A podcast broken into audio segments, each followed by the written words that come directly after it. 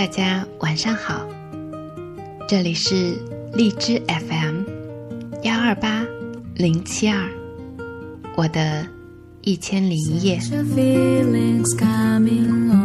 我是素锦。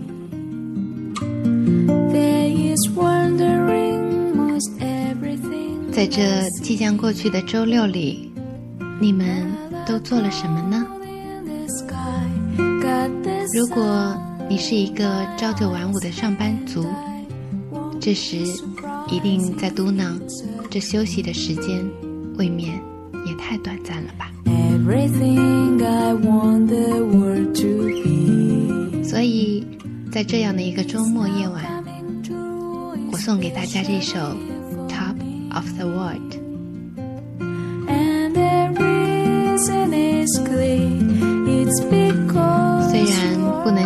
Rose 在铁达尼号的船头那样大声的喊着 "I'm the king of the world"，然而素锦希望我们可以做自己心情王国的国王和王后。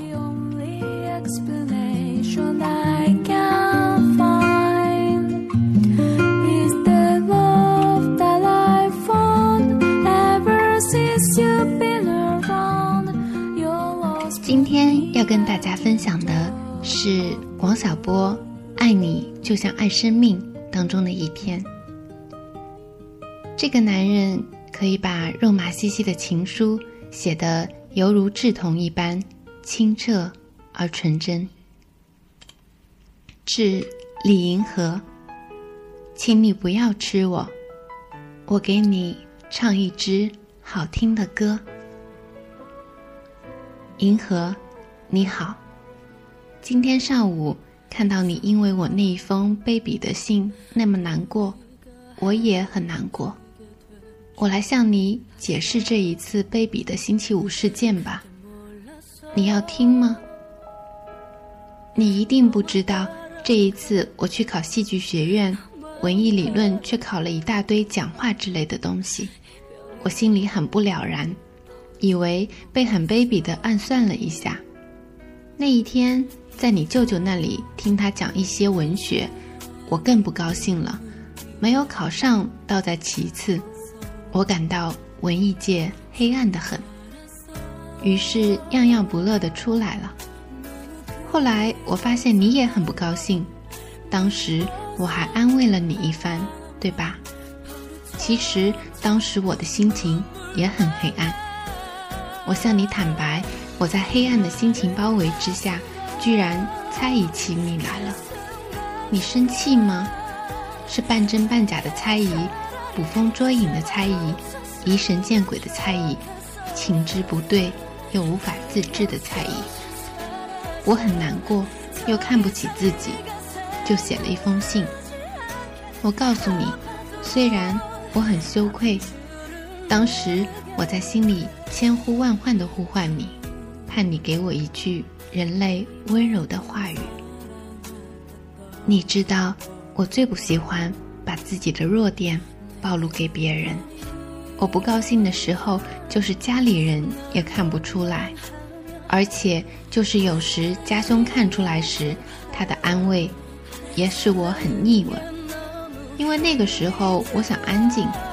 这一次，不知为什么，我那么渴望你。渴望你来说一些温存的话。后来的事情你知道，你把我说了一顿。我是躲在一个角落里，小心翼翼、鬼鬼祟祟地伸出手来。被你一说，马上就恼羞成怒了，真的是恼羞成怒。我的眼睛都气得对了起来。我觉得一句好话对你算什么？你都不肯说。非要纠缠我，于是我写了很多惹人生气的话。我还觉得你一定不很认真的看待我，于是又有很多很坏的猜想油然而生。其实那些我自己也不信呢。后来我又接到你的一封信，我高兴了，就把上一封信全忘了。这一件事你全明白了吧？我这件事情办得坏极了，请你把它忘了吧。你把卑鄙的星期五的来信还给我吧。我们都太羞怯，太多疑了。主要是我，我现在才知道你多么像我。我真怕你从此恨我。我懊恼地往家里走，忽然想起小时候唱的一支歌来，是关于一个老太太和她的小面团。小面团唱着这么一支歌：“请你不要吃我，不要吃我。我给你唱一支好听的歌。”我把这件事告诉你了，我怎么解释呢？我不能解释，只好把这支歌唱给你听，请你不要恨我，我给你唱一支好听的歌吧。你说我这个人还有可原谅的地方吗？还能原谅我吗？我要给你唱一支好听的歌，就是我这一次猜忌的最后一次。我不敢怨恨你。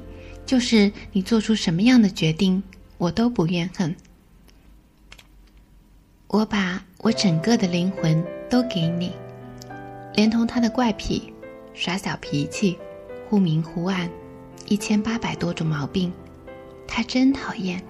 只有一点好，爱你。你把它放在哪儿呢？放在心口温暖他呢，还是放在鞋垫里？我最希望。你开放灵魂的大门，把这孤魂野鬼收容了。可是他不配。要是你我的灵魂都能合成一体就好了。我最爱听你思想的脉搏，你心灵的一举一动，我全喜欢。我的你一定不喜欢，所以就要你给我一点温存。我要。王小波。星期日，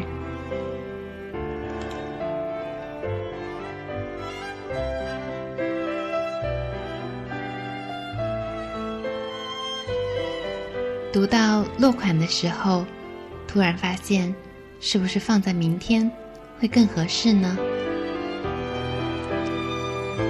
不过，生活本来就是这样，不是所有的事情都能预料到。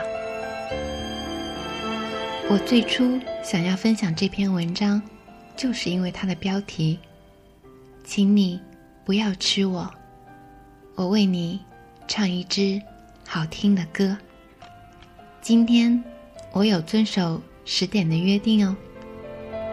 这里是荔枝 FM 幺二八零七二，我的一千零一夜。我是素锦。我们明天见，晚安。